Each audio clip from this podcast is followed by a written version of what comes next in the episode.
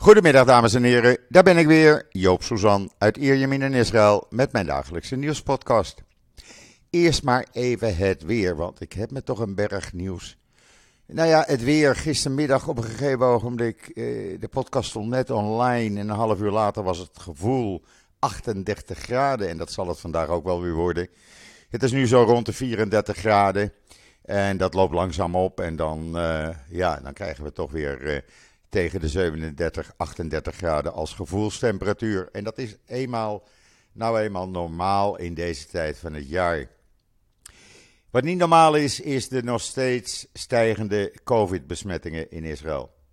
Want uh, ja, het blijft maar stijgen. Gisteren ook weer 46.246 mensen getest. 30% bleek positief te zijn. Oftewel 13.877 nieuwe COVID-patiënten erbij.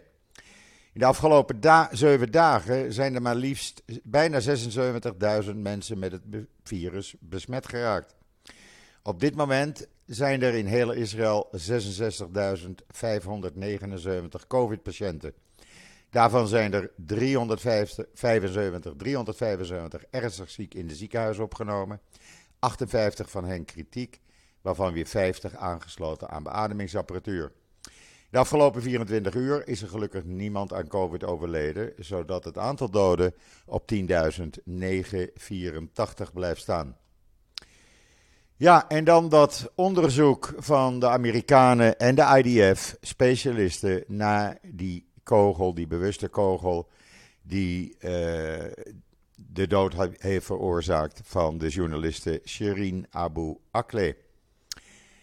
En dan kan iedereen wel zeggen, de Palestijnen voorop natuurlijk, dat het die kogel is. Maar als je die kogel nu ziet, die is zo vervormd dat het bijna niet vast te stellen is, of eigenlijk niet vast te stellen is, uit wat voor wapen hij komt. De IDF heeft wel een wapen op het oog, maar daar moet je, moet je de kogel mee uh, kunnen combineren. En dat lukte gewoon niet. Kogel is inmiddels weer teruggegeven en men gaat door met het onderzoek. Dat hebben uh, zowel de IDF als premier Lapid als ook uh, minister van Defensie Gans gezegd. Men gaat door totdat men weet of het een Israëlisch, een IDF-wapen is en welk wapen dat is. En dan kan men in Nederland, de media, ik zag het alweer langskomen, het AD met waarschijnlijk, daar wordt helemaal niet over waarschijnlijk gesproken in Israëlische persberichten. Ik krijg de persberichten van de IDF, van de uh, regering. Ik zet ze vertaald online, bijna letterlijk. En nergens staat in een van die persberichten dat het waarschijnlijk een IDF-wapen is geweest. Maar NOS, uh, het AD, uh, andere kranten, andere media. In Nederland weten ze het allemaal beter dan de IDF en de Amerikaanse onderzoekers. Ik vind dat een prestatie. Of zou het te maken hebben met: hé hey jongens, lekker, we kunnen Israël weer uh, de schuld geven. Je zou het haast denken dat het die kant op gaat, want een andere reden kan ik niet bedenken. Hou je nou gewoon aan de feiten. AD, NOS, doe dat nou eens een keertje. De feiten zijn zoals de feiten zijn. En het is heel duidelijk ook wat uh, premier Lapid zei in een verklaring. Hij zei ook, de IDF zal doorgaan met het bestrijden van terreur waar en wanneer dat nodig is. Het IDF-onderzoek, het Amerikaanse onderzoek, kon niet bepalen wie verantwoordelijk is voor de tragische dood van Shirin Abu Akleh. Maar het kon wel onopstotelijk vaststellen, en daar gaat het ook om, dat het niet de bedoeling was haar kwaad te doen en uh, te doden. Israël betuigt nog steeds haar verdriet over haar dood. En daar komt hij. Tragisch genoeg, zegt Lapid, zijn de afgelopen jaren honderden journalisten vermoord in gevechtsgebieden over de hele wereld. Recentelijk nog in Oekraïne. En wordt daar een ophef van gemaakt? Nee, helemaal niet. Daar hoor je niemand over. Eén klein berichtje en dat is het. Maar over deze zaak, omdat Israël erbij betrokken is, de Nederlandse media voorop. Jongens, we kunnen weer. Nou zegt Lapid, de staat Israël erkent het belang van persvrijheid en de bescherming van journalisten bij het uitvoeren van hun taken. Ik ken genoeg uh, Nederlandse journalisten hier door de jaren heen die altijd vooraan hebben gestaan bij gevechtshandelingen, in oorlogen, in Gaza. en altijd het gevoel hebben gehad beschermd te zijn geworden door de IDF. Dus de Nederlandse media, ik verzoek het nog een keer, nu in de podcast. Jongens, meisjes, hou daar nou eens een keer mee op. Zolang er niet zeker is, ga je niet dingen beweren. Want dan ben je aan het liegen. Je kunt het allemaal lezen in israelnieuws.nl. Wat je ook kan lezen in israelnieuws.nl, daar heb ik gisteravond al neergezet, dat de Bank van Israël heeft uh, maandag besloten de rente met maar liefst een half procent te verhogen naar 1,25 procent per jaar. De prime interest rate zal die overeenkomstig ook stijgen. Dat gaat in komende donderdag. Banken moeten nog even de tijd hebben alles te regelen. En men verwacht dat in de loop van dit jaar de rente hier in Israël van de banken richting 2,25 procent gaan. Oftewel 2,25 procent. Dat zal grote invloed hebben op hypotheekverleners. Eh, op de maandelijkse aflossingen van de hypotheken.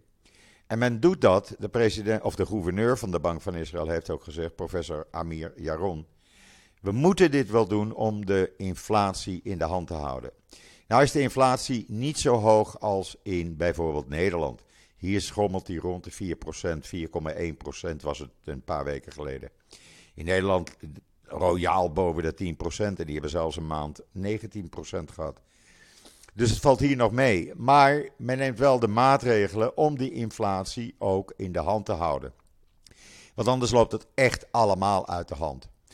En dat heeft allemaal te maken natuurlijk met die oorlog in uh, Oekraïne.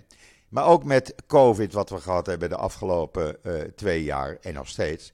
Waardoor er personeelstekorten zijn, waardoor er onvoldoende geproduceerd kan worden. En uh, grondstoffen ontbreken, omdat China niet exporteert. Ja, zo blijft het allemaal in een kringetje rondlopen. Dus ja, het is jammer dat het gebeurt. Maar aan de andere kant, als de inflatie hiermee in de hand wordt gehouden, heb ik er vrede mee. En dan heeft de IDF en de veiligheidstroepen afgelopen nacht opnieuw zes terroristen in Judea, Samaria gearresteerd en illegale wapens in beslag genomen. Men blijft ermee doorgaan, break the wave. En waarom? Om te zorgen dat de kans op terreuraanslagen zo klein mogelijk wordt. Elbit heeft een mooie deal afgesloten, hebben ze aangekondigd. 548 miljoen dollar uh, voor het leveren van militaire capaciteiten voor gevechtsnetwerken op meerdere, domeinen van de strijdkrachten van een niet met name genoemd land in Azië contract wordt uitgevoerd over een periode van vier jaar. Het hele verhaal in israelnieuws.nl. Ja, en dan is er een nieuw plan van de ministeries van Toerisme en Transport om het tekort aan werknemers op te lossen. Ja, we hebben er hier in Israël ook last van. Net zo erg als in Nederland, alleen men probeert er wat aan te doen. Eh, op Ben Gurion Airport, ik heb het zelf eh, gezien zondag toen ik eh, een van de kinderen dus wegbracht, wat ik zei. Ja, het is een gekkenhuis. En nu uh, de vakanties uh, zijn begonnen hier, juli, augustus. Uh, moet er iets gebeuren? en wat gaat men doen? Men gaat als ministeries, particuliere bedrijven en bedrijven in de sectoren toerisme, transport, luchtvaart, grenscontrole en andere relevante gebieden oproepen om eventuele vac vacatures op een speciaal op te zetten website te plaatsen. Die uh, zal gaan fungeren als een soort centrale database voor werkzoekenden en werkgevers. Een hulpmiddel bieden om vacatures te gaan adverteren. Dan komt er ook nog een marketingprogramma op radio, televisie, overal. Gewoon om een baan te nemen in uh, uh, de transport- en luchtvaartindustrie. Men doet er alles aan en hopelijk heeft het succes. Gelukkig is de chaos op Ben Gurion Airport niet zo erg als op Schiphol. Hier vertrekken nog alle vliegtuigen.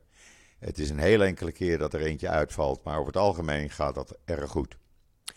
En dan het peer-tot-peer leenplatform Spark IL heeft de lancering aangekondigd van een uniek initiatief dat individuen in staat stelt het, uh, het kleinbedrijf van hun keuze in Israël te ondersteunen financieel. Terwijl het zinvolle verbindingen en relaties tussen de geldschieters onderling en de geldschieters en kleine bedrijven uh, versterkt. Dat is opgericht samen met de Jewish Agency, het Joods agentschap, en de Ogun Group en het hele verhaal in Israël Nieuws. En dan identiteitspolitiek leidt per saldo tot ontjoodsing. Het is een column weer van onze vaste columnist uh, Bas. Uh, nou weet ik even zijn naam kwijt. Moet ik even gauw kijken. Bas Belder. Zoveel Bassen ken ik. Uh, Bas Belder heeft een uh, column geschreven naar aanleiding van een artikel van de Neerlandicus en journaliste Elma Draaier. En uh, dat ging over zes essays over hedendaags antisemitisme. Het is een bijzonder interessant, interessante column die Bas Belder heeft geschreven. Ik, ik raad het iedereen aan. Gewoon even lezen. Ja, en dan Premier Lapid is bij zijn vriend Macron op dit moment. Later zal ik wel de persberichten krijgen, kan ik ze online zetten. En het hoofdonderwerp waarover hij gaat praten met zijn vriendje Macron is Hezbollah. Dat Hezbollah moet inpakken. En als ze dat niet doen, dan, uh, dan komen er problemen. Uh, ja, we zullen wel horen strakjes in de loop van de middag hoe dat gesprek gegaan is. Maar zover bekend, uh, Jair Lapid en Emmanuel Macron. Ze zijn hele dikke vrienden. En dan Palestijnen. Ook honden zijn niet veilig. Er is een filmpje in Times of Israel. Er was een Israëlische militaire hond van de hondenbrigade. Die zat achter een verdachte aan. Palestijnen pakten hem en die gingen hem toch trappen en slaan en stenigen. Honden. Dat doe je niet. Daar blijf je met je poten van af. Dat je hem pakt, oké. Dat je hem zogenaamd arresteert, oké. Hij is later ook teruggegeven. Maar ga hem niet trappen. En ga dat vooral niet filmen. Want dat zetten ze nog op social media ook, stelletje achterlijke. Kijk het even, het filmpje op uh, Times of Israel. Het is een hond van de Okets K9-eenheid. En uh, nou, ik als hondenliefhebber, ik ging er van over mijn nek, echt waar. Het toont aan hoe Palestijnen zijn. En dan, ja, polio-outbreak, uh, de uitbraak hebben we natuurlijk gehad hier in uh, maart. Is nog steeds gaande. Maar door de goede uh, marketingcampagne is het percentage vaccins of gevaccineerde kinderen nu gestegen tot 96 procent. Het was voor het eerst in maart toen uh, polio weer werd geconstateerd na 34 jaar. Maar de ouders van uh, uh, baby's en kleine kinderen reageren goed, werken goed mee, dus dat gaat goed. Wat niet goed gaat is het nieuws uit Rusland.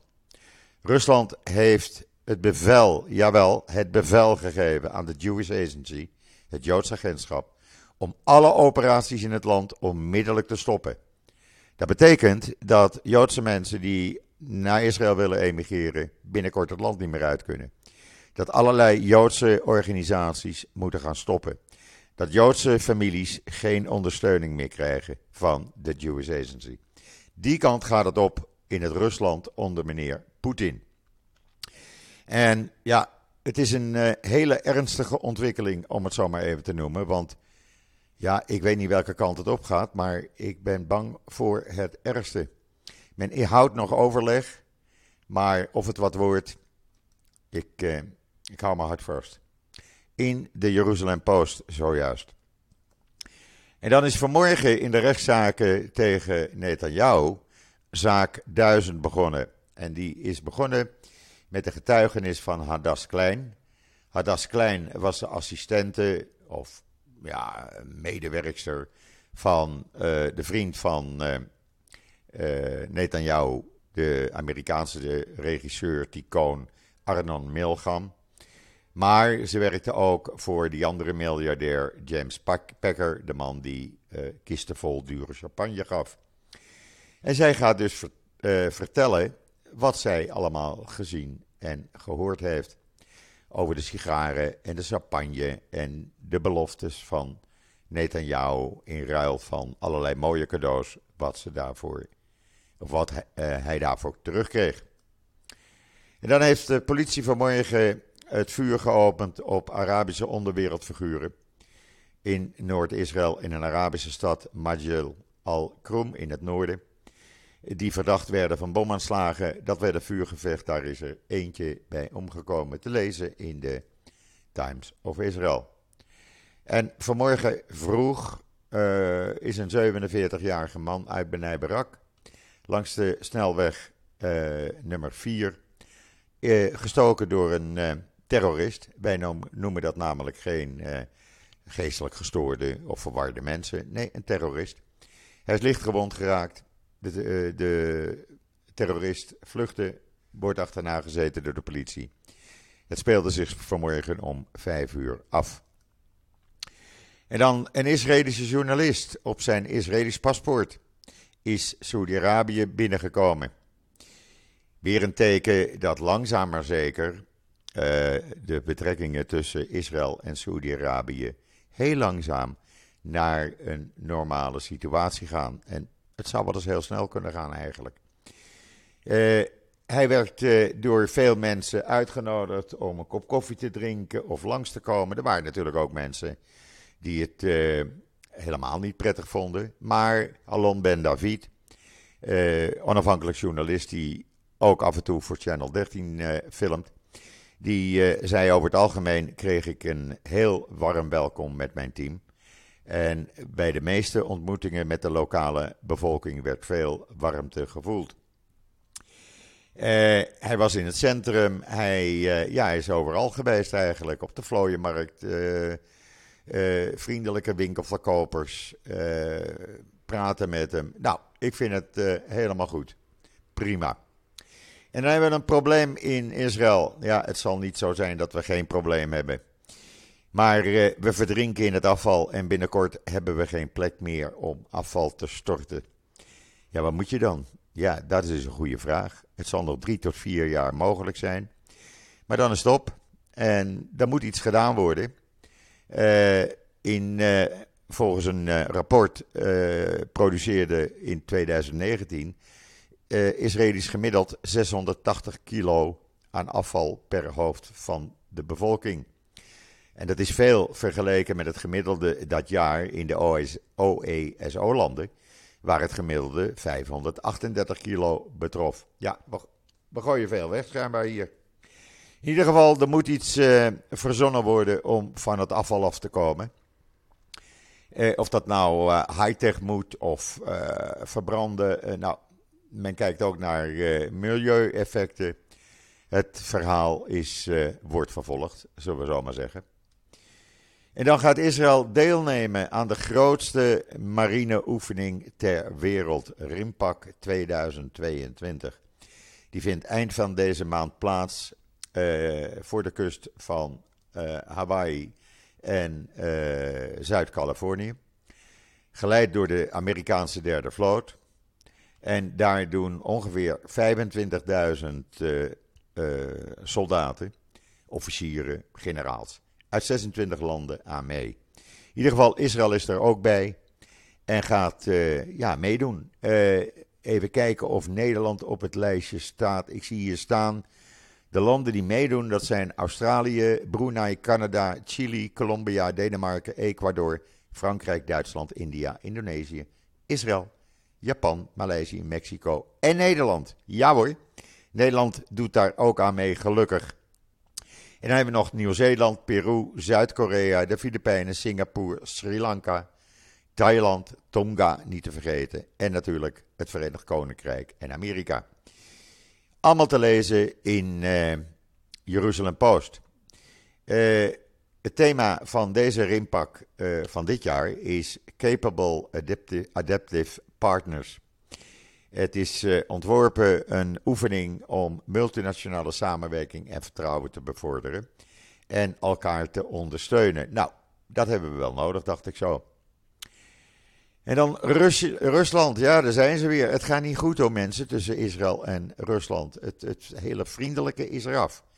Want gisteravond hebben ze uh, de Russen onvoorwaardelijke stopzetting van Israël geëist van zijn, zoals zij het noemen, onaanvaardbare luchtaanvallen in en op Syrië.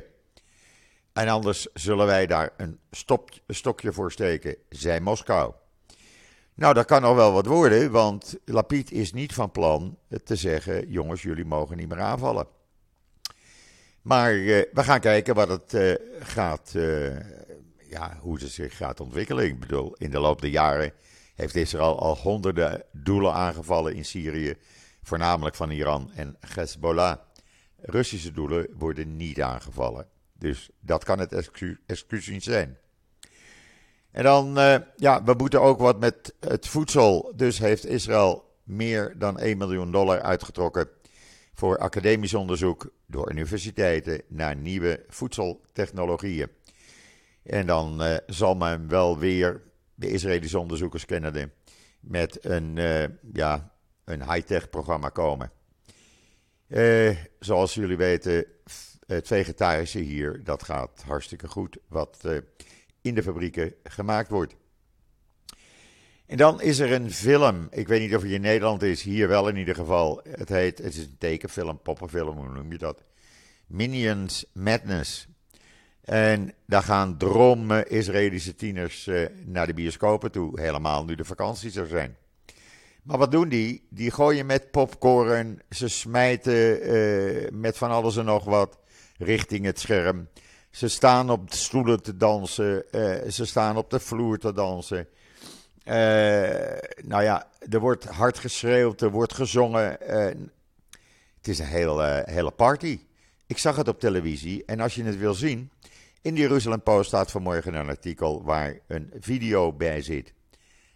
maar nogmaals, ik weet niet hoe het in, in, Israël, in Nederland toe gaat. Hier in ieder geval is het geen rustige bioscoop. En dan hebben Israël en Boeing, Boeing een uh, deal ondertekend om in de komende jaren de gehele vliegtuigindustrie te beschermen tegen cyberaanvallen. Ook dat in de Jeruzalem Post. En dan, uh, ja, men weet weer wat. Men heeft weer wat ontdekt hier in Israël.